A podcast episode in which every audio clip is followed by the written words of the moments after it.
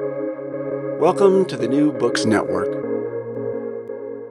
Hello, and welcome to another episode of the New Books Network. I'm one of the hosts, Dr. Miranda Melcher, and I'm very excited today to be interviewing Dr. Guy Rogers about his book titled For the Freedom of Zion The Great Revolt of Jews Against Romans, published by Yale University Press in 2022, I believe. Yes, 2022. Um, this book is a deeply researched and insightful investigation, really, of the causes, course, and historical significance of the Jews' failed revolt against Rome from 66 to 74 CE, that included, amongst all of this, the destruction of the temple in Jerusalem. Um, this is a really interesting book that both goes into a lot of really fine grained detail and looks at the strategy and the wider political aspects of um, this piece of history, which is quite an impressive thing to do in one book. So I'm excited to talk to Dr. Guy Rogers on the podcast. Welcome. Thank you very much for having me. Could we please start off with you introducing yourself a bit, your academic background, and then especially why did you decide to write this book? Right. So um, I studied classics as an undergraduate at the University of Pennsylvania, and then went over to Britain and did a another undergraduate degree at University College London, studying ancient history, and then I came back to the states and did my PhD in classics and ancient history at Princeton, and I was one of those extremely lucky people in the mid 1980s who applied for uh, an academic position. And in fact, the very first job I ever applied for was to Wellesley College. And for some strange reason, I got the job. And that's sort of where I've been um, ever since. So that's a little bit of my academic background. Um, the the origins of the book actually lie in my experience at University College London when I was studying ancient history there, there was a, um, a professor, um, the late Sir Fergus Millar, who uh, taught um, a seminar that was entitled The Early Rise of Christianity in Its Historical Context. It turned out that the uh, seminar had very little to do uh, with Christianity and a lot to do with Josephus, whose um, really the main source for the the revolt of Jews against Romans starting in 66 CE. So I was sort of hooked at that point already in the late 1970s. And then I was kind of working on other research vectors, but I always really intended to come back um, to this subject and when I started to delve into um, the research, I found some things that I thought were sort of uh, puzzling about um, what had happened with the scholarship um, about the war. Um, it seemed to me that um, the whole focus had sort of turned in the direction of looking at Josephus as sort of a, you know, um, a reader or a um, someone who uh, had a kind of view of war and and history, which is fine, and uh, I certainly learned a lot from that scholarship. But at the end of the day, I sort of asked myself, why is it that people really care um, about um, this period in history and the war itself? And the reality is that, as important as Josephus is, and he is our main source for what happened, uh, what people really care about, of course, is the destruction of the temple and also the aftermath of that and the, the siege of Masada and then kind of how the interpretation of what happened between 66 and 74 influenced both Roman history and Jewish history ever since. So that was kind of where I found myself around 2010 or so. and I decided that I should really go back and read Josephus and um, all the other um, ancient sources uh, very carefully and look at the archaeology as well. And um, something else kind of struck me, which is that uh, there was very little uh, written about the war as a war. Um, people, scholars were interested um, really in kind of the interpretation of it more in the than in the causes, the course of the war, and then just the factual uh, details of what happened afterward. And there was virtually nothing that I came across about the strategies of both sides, the logistics and the tactics that they that they used. So just to kind of sum this up, the dominant sort of scholarly view seemed to be that the outcome of this war was inevitable, um, and therefore we didn't really have to bother um, with the uh, with the details. And um, so, one of the vectors of my own research um, between 1986 and this project was warfare in the ancient world um, and religion. And what I knew from that is that, in fact, there's nothing inevitable in warfare. So, what I set out to do was to try to explain to people why the Romans won, why the rebels lost, and what the significance of the victory has been for um, for history and especially for the modern world, because it turns out that um, in some sense this war is a special and different kind of war because the reverberations of what happened in the middle of the first century in Judea are kind of um, present in a way that, say, um, the Peloponnesian War or the Punic Wars um, don't have the same kind of influence over the way people think about reality or especially live their lives. So, well, those are some some good reasons to write the book, um, and I must say, as a, a reader, um, I feel sort of justified now. Um, one of the reasons I was interested in reading the book is, as a scholar of war, I had heard of this war, but never could quite come to grips with it through my own academic background and knowledge it always sort of seemed something like oh well you had to you have to study the ancients to really understand that or you have to be be studying theology to really understand that one. It's like well it is a war surely there's that angle to it. Um, and one of the reasons i was interested in the book was i hadn't come across that angle before and therefore found it really hard to get to grips with what had happened. Um, so I feel sort of justified hearing you say that in your very extensive knowledge of the scholarship, um, that also seemed to be a gap. Um, but I want to kind of start with by expanding a bit. You've already mentioned Josephus being sort of both a really important source, but also hinted at some ways in which he might also be a problematic source. So, beyond the fact that for a lot of these events, he's the main person whose words we now have, that obviously gives importance to him. Why else why was he important? What kind of is his background that makes him important? Um, but why should we be quite cautious of him as a source, particularly for these events?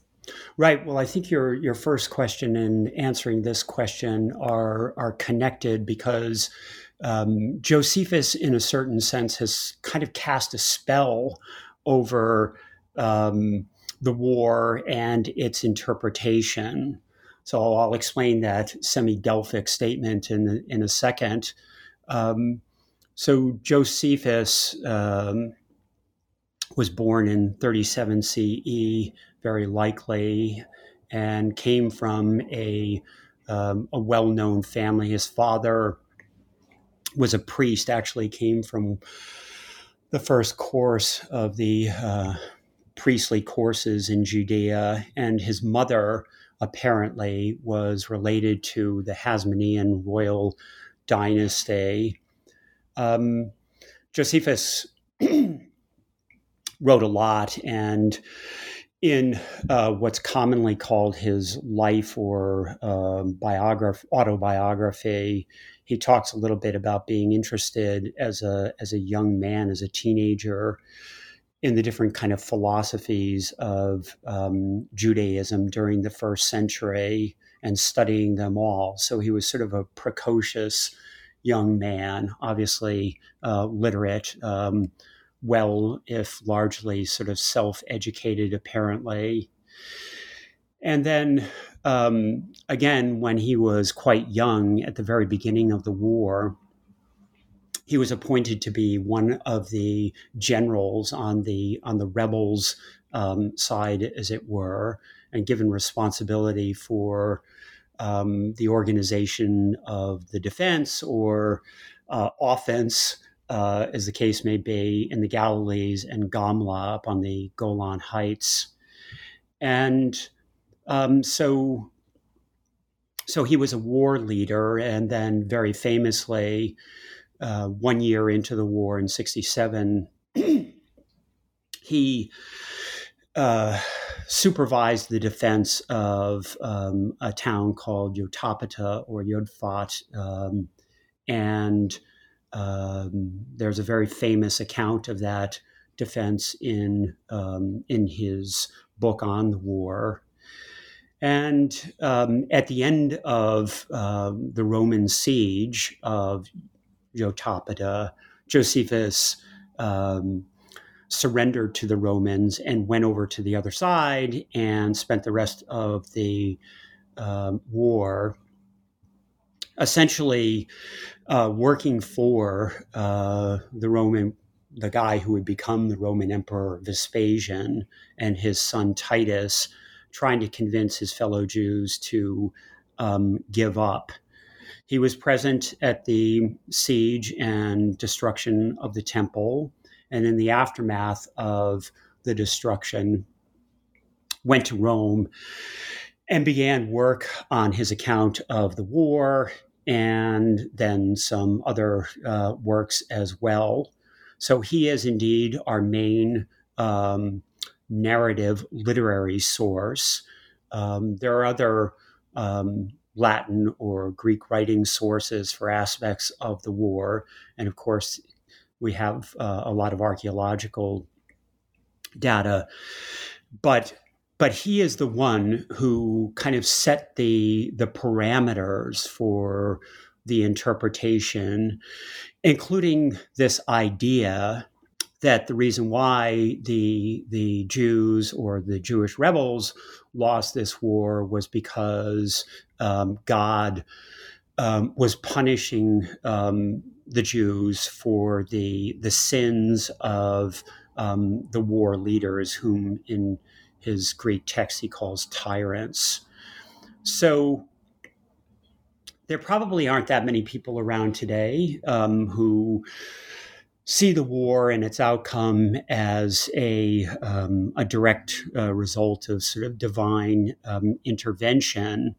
But out of the Josephine model for how and why the war uh, happened and then ended the way it did has stuck this idea that um, that the Jews were going to lose no matter what because of um, their actions, and in some sense, um, that's one of the things that my book is kind of arguing against. I'm I want uh, readers to um, see that there are military decisions related to uh, logistics and, and strategy, um, which also played a, a major role in the war's outcome. So now that we sort of have that foundation, right? One some of the gaps that your book is looking to fill are kind of the arguments trying to contest and a really helpful introduction of kind of one of the main figures and how that's shaped the discourse. Um, I'd love to, in sort of my next series of questions, kind of ask you to explain some of the key um, events and concepts and political realities that you uh, analyze in the book to make that argument that the outcome of this war was not inevitable and that there were a lot of different things happening here um, that maybe sometimes we over reduce um, based on these particular accounts. So I'm going to sort of move chronologically, kind of, for the next few questions.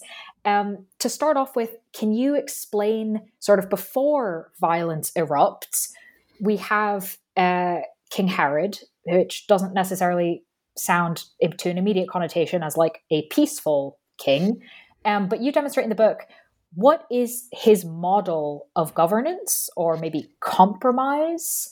Um, how exactly does he kind of manage all the moving parts of this particular Roman territory? And then how does this break down, giving us the foundation or the the, the pieces of the that can become the fire later on? Right. So the reason why Herod is important for this story is that Herod um, essentially was made king of this sort of core area of um, Judea and Samaritis and the Perea and part of southern Syria by the Roman Senate as far back as 40 BCE. It took him a few years to sort of um, defeat all of his rivals for rule over this kingdom. But from about, um, let's say, 37 or so to his death in 4 uh, BCE, Herod was the guy who um, ruled over this kingdom, which was expanded um, a bit because of his success, sort of with um, an iron fist, but at the same time, um, making a lot of um, innovations, renovations, subsidizing institutions and structures, uh, both within his kingdom and the wider Eastern Mediterranean. And um, there was kind of a, um, a strategy behind all of this, um, which you can sort of deduce when you look at it all in detail definitely within his kingdom. So, starting out from the core in Judea, in places where Jews were in a majority, Herod was pretty careful to follow um, Jewish law. Um, there were um, there weren't places where you know there were graven images introduced and things like that, and um, although in Jerusalem or outside of Jerusalem, there may have been a Roman style hippodrome. In general, um, as I say, in the places where, where Jews were in a minority, he was fairly um, scrupulous about uh, observance of the law. In places where Greeks or so called Syrians were in the majority, those are places where um, Herod had no problem subsidizing baths or hippodromes or theaters. Um, and so um, I think that the way to look at Herod is as a king who um, was looking at the different ethnic groups who were technically his subjects and trying to accommodate and be sensitive to their own cultural and religious traditions. There also were places where there were um, mixtures, for instance, Caesarea um, on the coast. And there, actually, the Greeks and the Syrians were probably in a majority, but there was a significant uh, Jewish minority. And those turn out to be kind of flash points um, for um, conflict later in the first century. Herod also was a very shrewd uh, political operator, and he um, at first had been a, um, a, his family actually had been a supporter originally of the Roman general Pompey, and then after Pompey's death, um, his family uh, turned their attention to Julius Caesar. And then after Julius Caesar's assassination, uh, he was supported by um, by Mark Antony. And after Antony's defeat by Octavian, the guy that would become Augustus, Herod just turned uh, his loyalty over to Octavian. So, um, so he kind of rode that Roman horse. And as long as he had that Roman backing, um, Herod, um, Herod's position was basically um, invulnerable. So, of course, there's another side to Herod, which is about um, you know his ruthlessness and his his treatment of his family.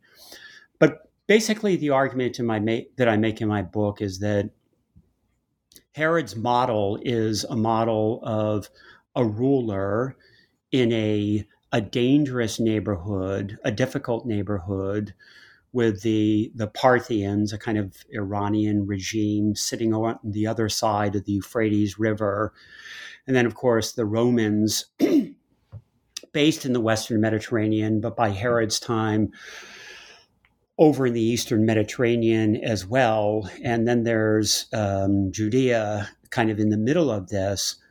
Herod found a way um, to be both um, Jewish, uh, a Jew, and also a Roman. He was a Roman citizen. And that's what I mean by the Herodian compromise. And as long as he had that Roman back, backing, uh, during his long reign, um, that kind of compromise model was one that um, he was going to promote. And for, I would say, roughly a decade or two after his death, um, there was still a lot of support among Jews for that compromise model. But gradually over the course of the first century, so from about 6 CE to 66, um, it's pretty clear that th- there were um, an increasing number of Jews who did not think that it was possible um, to be both uh, Roman and Jewish. They rejected the Herodian compromise so that by 66 or so which is the when the war breaks out um, there were literally there were tens of thousands of, of jews um, who um, rejected roman rule altogether and frankly wanted um, independence which is a pretty big shift from sort of that compromise. Um, so, obviously, we're not going to be able to go into it in the same amount of detail as the book does, though I definitely recommend the detail of the book. It is quite fascinating how things change so much in a span of a few decades. Um, but to continue kind of the, I suppose, main events questions, I guess, um, you mentioned logistics in an earlier answer, and we're definitely going to get to that. But maybe we could start off by looking at kind of this breakdown idea of tensions between Jews and Rome, um, how was this war and the tensions before the war about ideas, as well as, of course, the tactics and logistics that make such an impact when the war actually starts? What's the war of ideas kind of going around in the build up and then throughout? Right. So, um, So after after Herod's death, there was kind of a uh, an intermediate period when one of his sons was appointed to be what they call uh, an ethnarch, which means a a ruler of a of a people. So he wasn't Herod wasn't succeeded immediately by this guy Archelaus as a king, and probably the reason for that is that um, Augustus understood that Herod was sort of uniquely suited to be a ruler over um, different kinds of ethnic groups and also mixes of ethnic groups in in towns and, and cities and villages. Um, I think Augustus wasn't so confident that his successors would be able to carry that off, and so um, so for about 10 years or so, this guy Archelaus was in charge. And uh, 10 years in, um, a bunch of Jews and Samaritans went to Augustus and said that Archelaus was um, no longer uh, tolerable. And so Augustus made the decision to appoint um, people who are known as prefects. Um, who had capital jurisdiction in this area and did have some sort of military muscle serving under them as well in the form of auxiliary troops. But 100 miles away or so to the north, they also had a um, a legate, um, another kind of governor appointed directly by the emperor, who had serving legions under um, under him. So, um, so that was kind of the the structure of authority from the Roman point of view in the area, and in the local um, scene. Of course, there were the the high priest, most of whom, after six or so, were appointed or at least uh, validated um, by the by the Roman governors themselves. So within Judaism or Judaisms, there had always been um, different groups who had different ideas about the desirability of being ruled over by any king, uh, let, alone, let alone a, um, a Roman emperor. And so, over the course of the first century, um, I think that the um, the kind of the the the conflicts within Judaism, within the different so-called philosophies, as Josephus calls them, that is the Pharisees, the Sadducees, the Essenes, and the so-called fourth philosophy. Um, those lines uh, become harder uh, than they'd been earlier on and then there's kind of um, the um, the issue of the the structure of Roman authority versus the reality of Roman authority. When we talk about the administration of the Roman Empire, we talk in terms of emperors and legates in Syria and prefects in Judea. Um, the reality is that the system was one in which um, who those people were um, mattered a lot more to how people experienced Roman rule than just the titles. And so, therefore, um, the attitudes of individual Roman emperors toward the Jews and also their governors and their attitude toward the Jews had a huge effect um, on the life experiences of people um, in the province itself.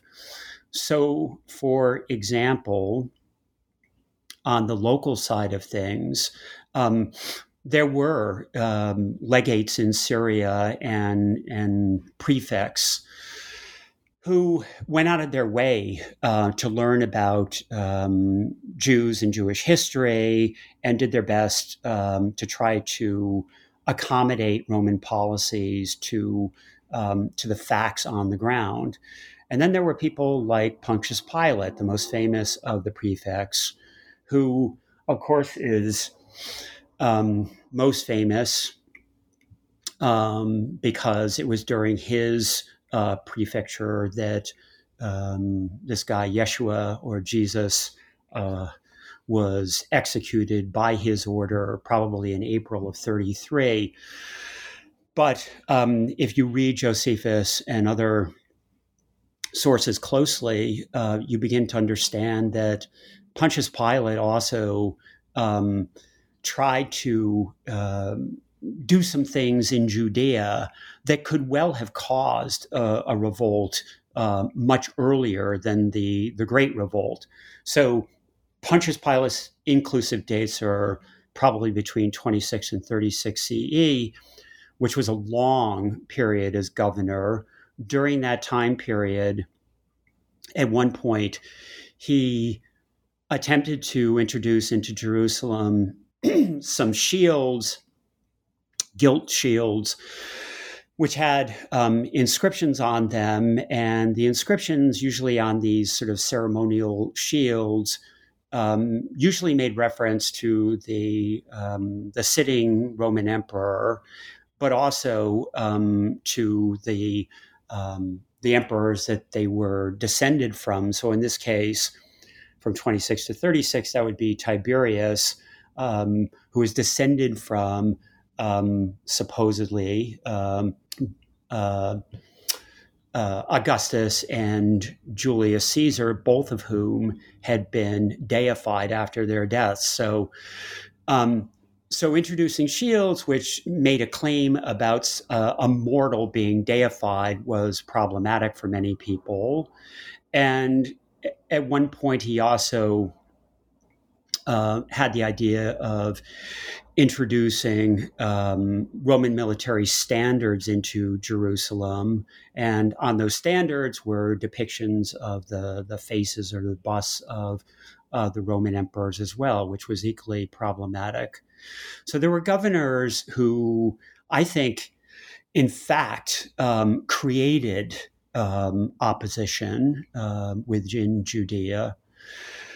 And then, of course, there were um, Roman emperors, the uh, most notorious of which is Gaius slash Caligula, who had the brilliant idea of um, forcing the Jews to accept the introduction of a, a statue of himself um, into the into the temple um, itself, which nearly caused a um, a revolt at the time. Um, it was it was really only avoided because the the governor of Syria at the time, this guy Publius Petronius, sort of stalled and then got lucky because uh, Gaius was um, assassinated. So, um, and then finally, I would say that um, something maybe a little bit different about my book is that I argue that really Nero is the one who made the decisions um, that kind of lit that fuse uh, that started the war. And the first decision was in 61 uh, CE, kind of awarding to the, the non Jewish residents of Caesarea control over that city. So the, the Greeks and the so called Syrians, which essentially made the um, the Jewish residents in the city into foreigners in the in the city, and in the aftermath of that, um, not all of them, but some of the Greeks and Syrians in the city took took that as a, a green light to then um, make Jews in the city as uncomfortable as they could.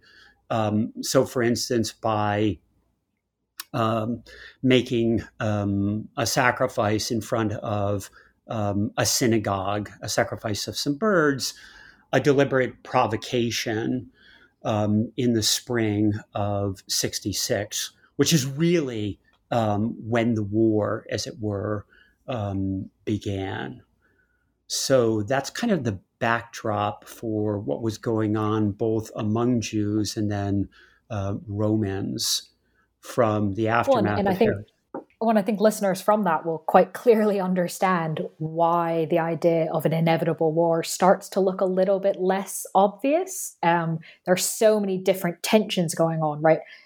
From the governor level down to the population, but also kind of amongst the governors, right? The idea of sort of political whiplash in a way, going all these different methods.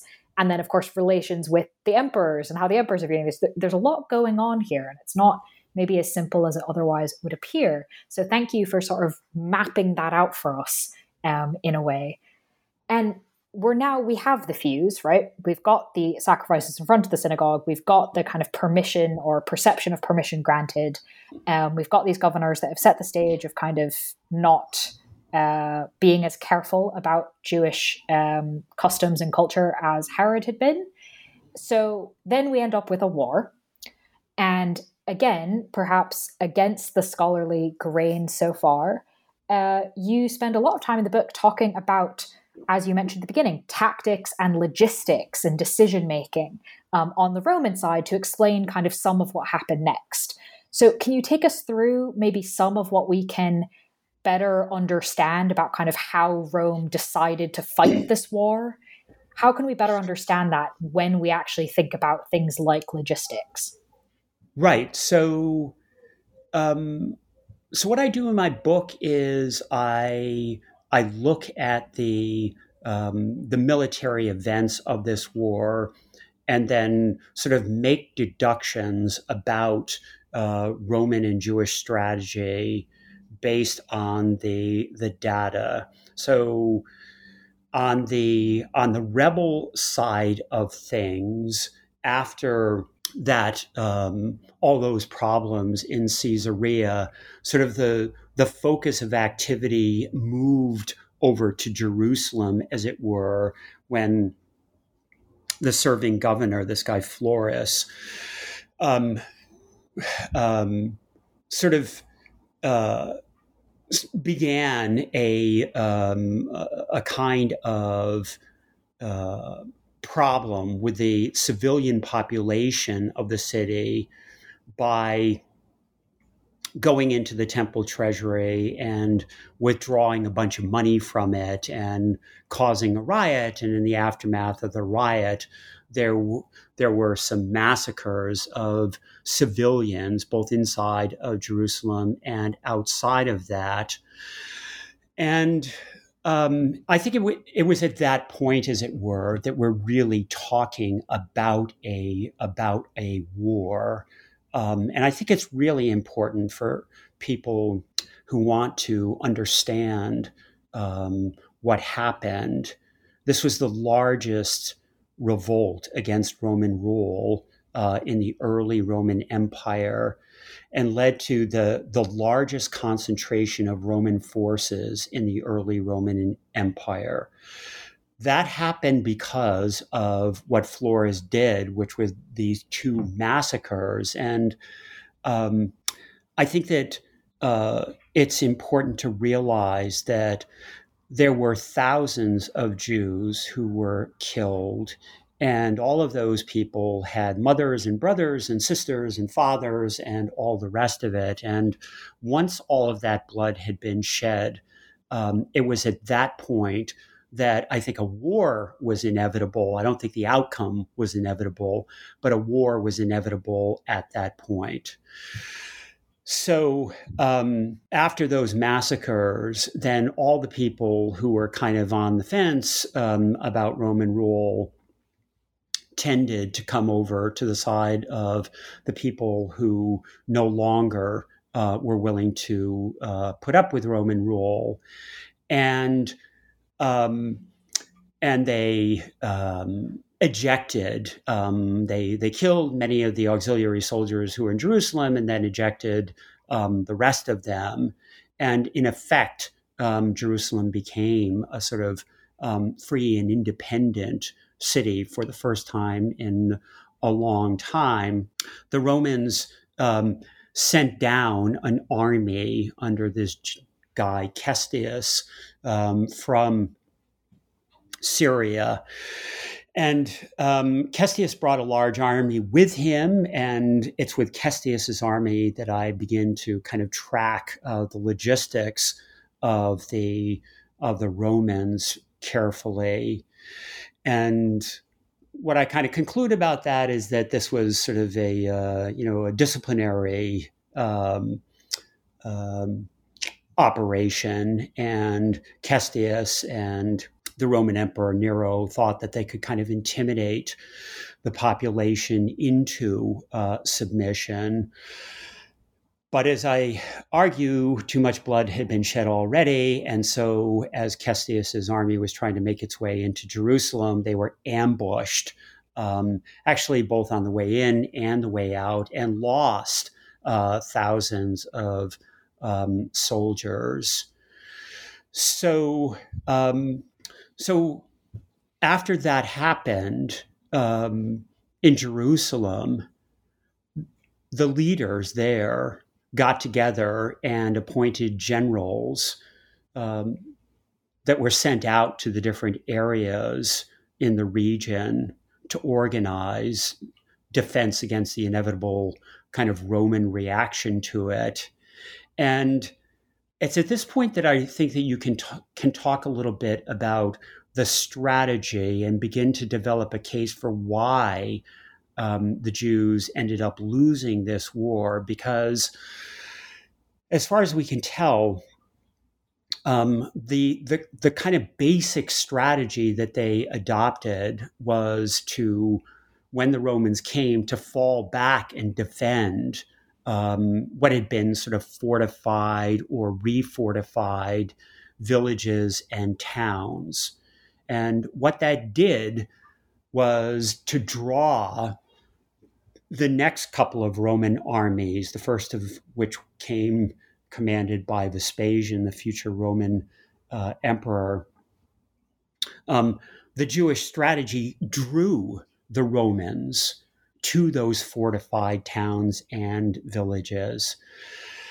I mean, the Romans had hundreds of years of experience with siege warfare. So, toward the end of my book, in the kind of summary chapters about um, the causes and then course of the war, I sort of suggest that an alternative might have been a strategy of dispersal rather than um, rather than bringing the Romans, as it were, um, to fortified places.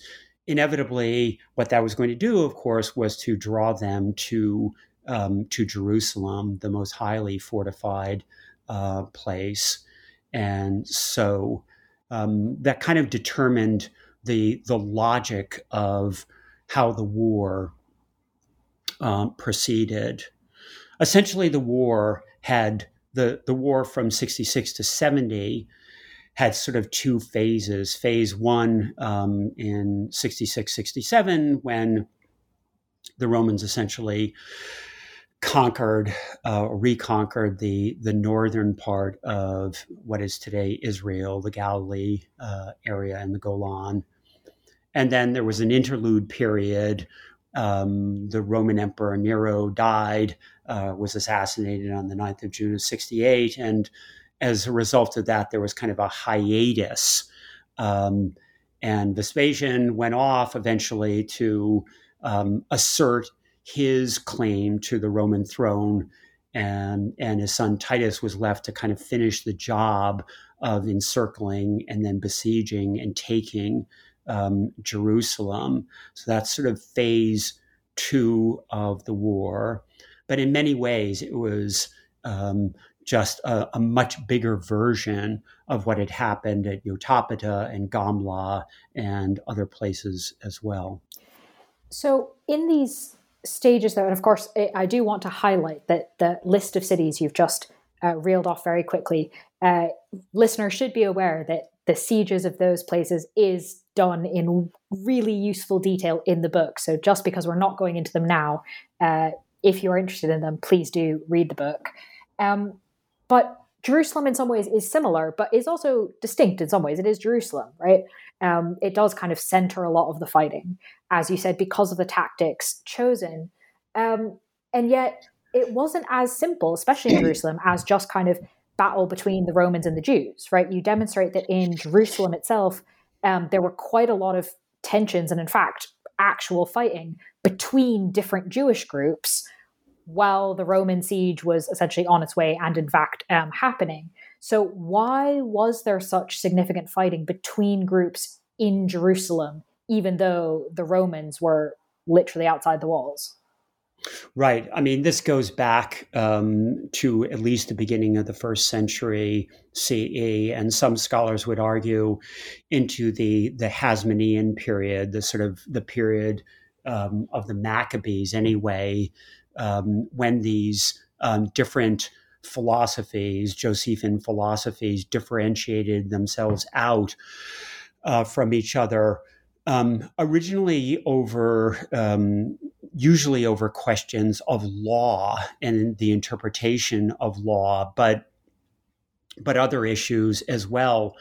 The difference in the first century CE and then what happens in Jerusalem in the um, in the 60s is that in addition to kind of the um, you know the the strongly held disagreements about um, major issues, major theological issues, what we would call theological issues.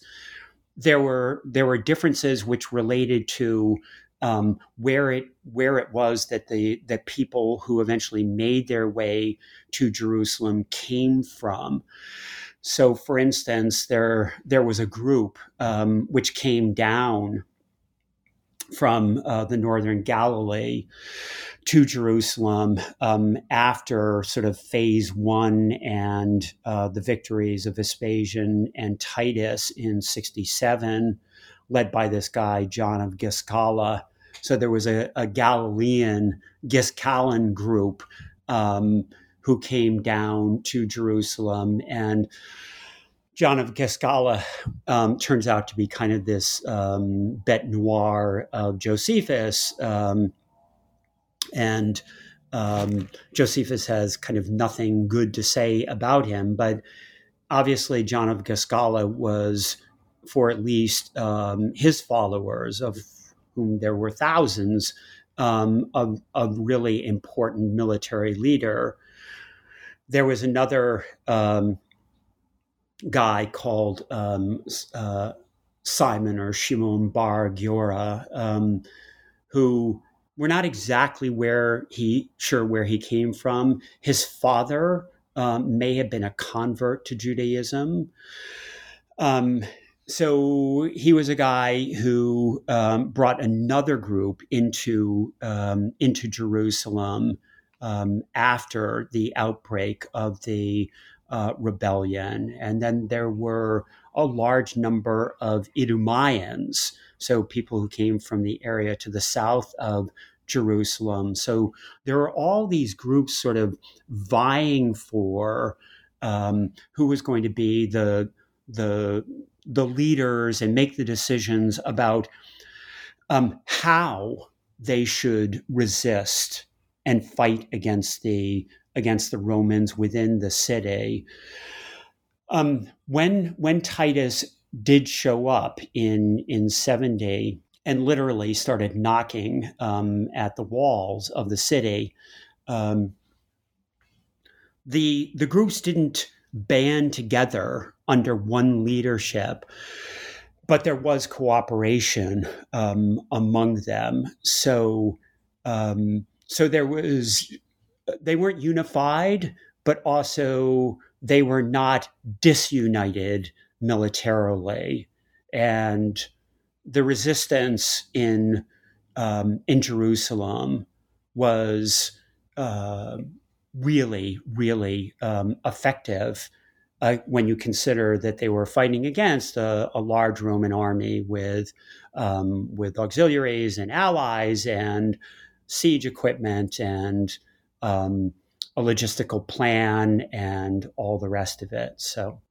Well, and what's quite interesting in the book is you detail obviously um, the battles that you briefly mentioned, but uh, particularly Jerusalem go into a lot of detail, and it is really interesting to see because um, you know when you see the whole weight of the Roman army, because you do also detail you know how big was it and what were the different component pieces of the Roman military that went on this expedition. You're like, okay, that siege is not going to go very well, and of course, it's not exactly a spoiler um, to say that the Jews lost the siege of Jerusalem, um, that Jewish civilians had a pretty horrific experience inside the walls.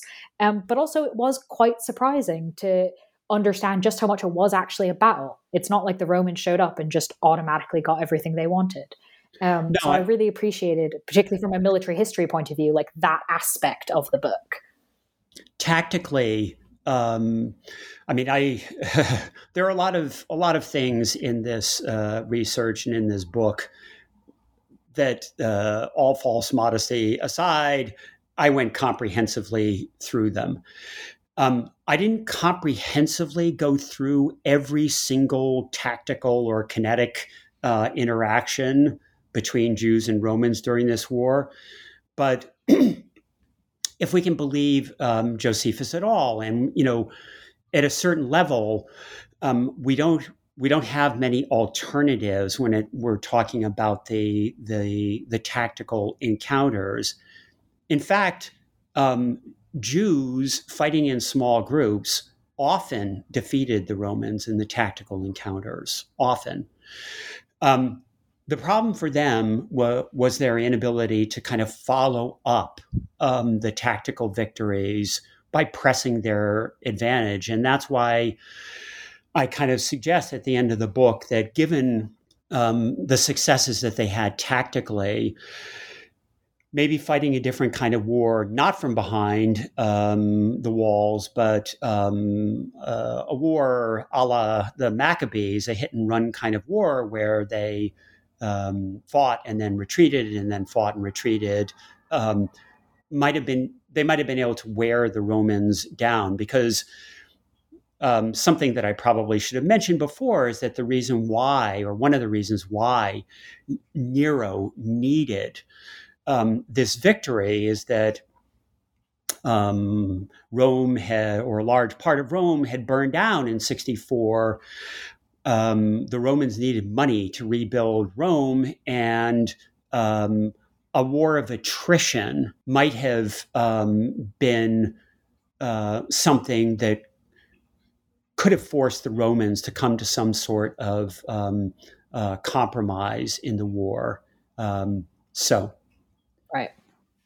So I want to then kind of get to uh, this question. If we've we've already talked about some of it, and you've definitely given us some really great aspects of it. Um, but you raised it kind of at the beginning. Was it inevitable that the Jews lost? And you've already suggested in your last answer, kind of good tactics, but not following it up. You know, choosing sort of the wrong type of strategy, retreating behind walls when really that plays to the Romans' favor. Um, was it, you know, big picture, was it inevitable? What could they have done instead? Right. Uh, before I answer that, I want to just add that logistically as well, um, there's not a lot of good evidence for that. But what evidence there is suggests that a point that you were making before about um, the different groups who are involved in this war. Um, that's an area where the disunity worked to uh, their disadvantage because um, the one thing that sort of screams professional army for the Romans is their focus on logistics and supply and feeding their their army and their animals and all the rest of it. And um, unfortunately, in the case of Jerusalem and the Jewish resistance there, um, the the different groups were fighting it out. Um, for those resources, often without thinking, I believe, about the um, about the long term. So, with that somewhat windy preface, um, I don't. I don't think that that the outcome of this war was inevitable. I just think that um, a divided leadership um, that didn't come to an agreement about what the the goal of the war really was from the beginning, and then had leaders who could kind of convince um, the people who were willing to to fight, and then you know the the civilian backbone of the population. Um, I don't think that they had leaders who could um, sell that effectively um, to the warriors and the civilians to um, to stick with um, a winning strategy over the long run. I say that um, sort of with humility because it's very easy um, to sit back uh, thousands of years later and to um, say they should have done this or they should have done that. And I mean, we're scholars and um, to the extent that we that we can be, we try to be objective when we're looking at these events. Um, but that said, um, I I do try to be um, sympathetic and empathetic as well. And especially in this case, when you realize that um, the war we're talking about, which I've said many times and, and written many times, was the really the biggest revolt in the early Roman Empire. And it was a war of um, an army, a professional army and a, a state structure which had a um, uh, a goal and an emphasis on war making versus a civilian society.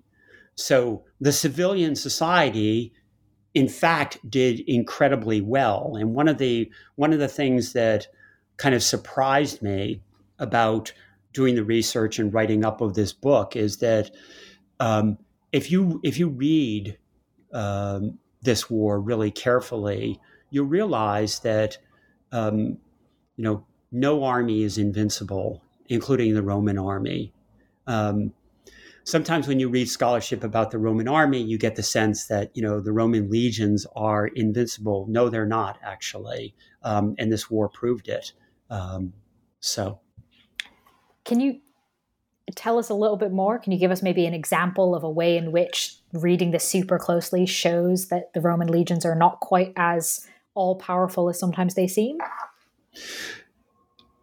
Basically, um, with the siege of Jerusalem, the Romans broke through the final, the sort of inner wall, only after really killing a large percentage, apparently, of the the able fighters that there were um, fighting behind those walls. So so this wasn't this wasn't like a lot of other ancient sieges where um, you know the defenders sort of gave up and you know took the deal as it were. That's not what happened.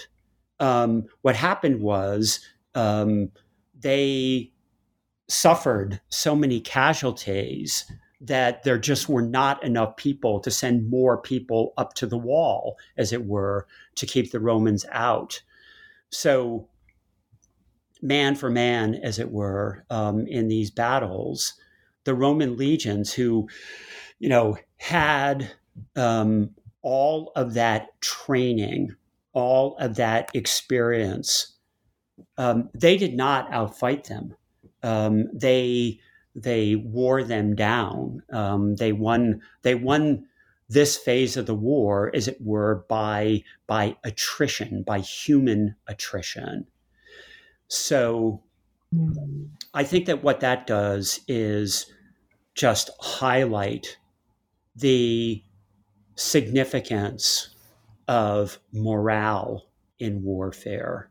Mm. Um, mm-hmm. And this is something, I mean, this war did not end. I mean, the Flavians, Titus, Vespasian, Domitian, um, the Flavian dynasty wanted people to believe that this war was over after um, the destruction of the temple and the conquest of Jerusalem, but it wasn't. Um, it kept on going, um, including, of course, arguably up to um, the siege and conquest of Masada. But even after that, um, there were still groups of uh, people who, on that fundamental question of whether it was possible to have um, a master other than God, there were groups that continued that resistance both in in this area, but also in Egypt and in Libya and in elsewhere. So, um, you know, it is. I when I teach my classes about warfare, I say to my students that th- the sharpest weapon ever uh, devised is is an idea. Um, and when you when you have people who believe in these ideas, this is this is something that um, you know is a lot harder finally to defeat. That makes sense. I'm, I'm glad um, you so I, I'm glad you explained that um, because I think that that is something that comes through in some of those tactical kinetic encounters that you describe in the book, and I'm glad we got to include it in um, the interview. So, this book, as you described in your initial answer and sort of introduction, has in some ways kind of been something you've been working on, or at least working towards, for quite a while. But it's done now in that it's published and out. So, what are you working on next? the prequel Um, the original version of this book, the original version of the book uh, began with the campaigns of Alexander the Great um, in the region and kind of the famous, um, either perhaps fictive um, encounters of Alexander with the high priest. So, in any case, around 332, and um, brought the story of um, kind of the uh, appearance of Greeks and Macedonians into this region in large numbers down from 332 to the time of Pompey and then um, Herod the Great. The prequel, there was a first version of it. It was 400 pages long. So if you add the 400 pages to the 744 of the, the Freedom of Zion, you've got a 1,200 page book, and you know Yale and everybody else um, thought that was crazy. Crazy. So, so yeah. So that's what I'm uh, doing is trying to um, kind of get that up to um, the level that the I hope the freedom uh, for the freedom of Zion is. Wonderful. Okay. Well, best of luck with that endeavor. Um, and while you are off doing that, um, listeners can read the book that we've mostly been talking about this episode up until these last few minutes. Um, the book is titled For the Freedom of Zion The Great Revolt of Jews Against Romans, published by Yale University Press in 2022. Thank you so much, Dr. Guy Rogers, for being with us on the podcast. It was my pleasure. A lot of fun.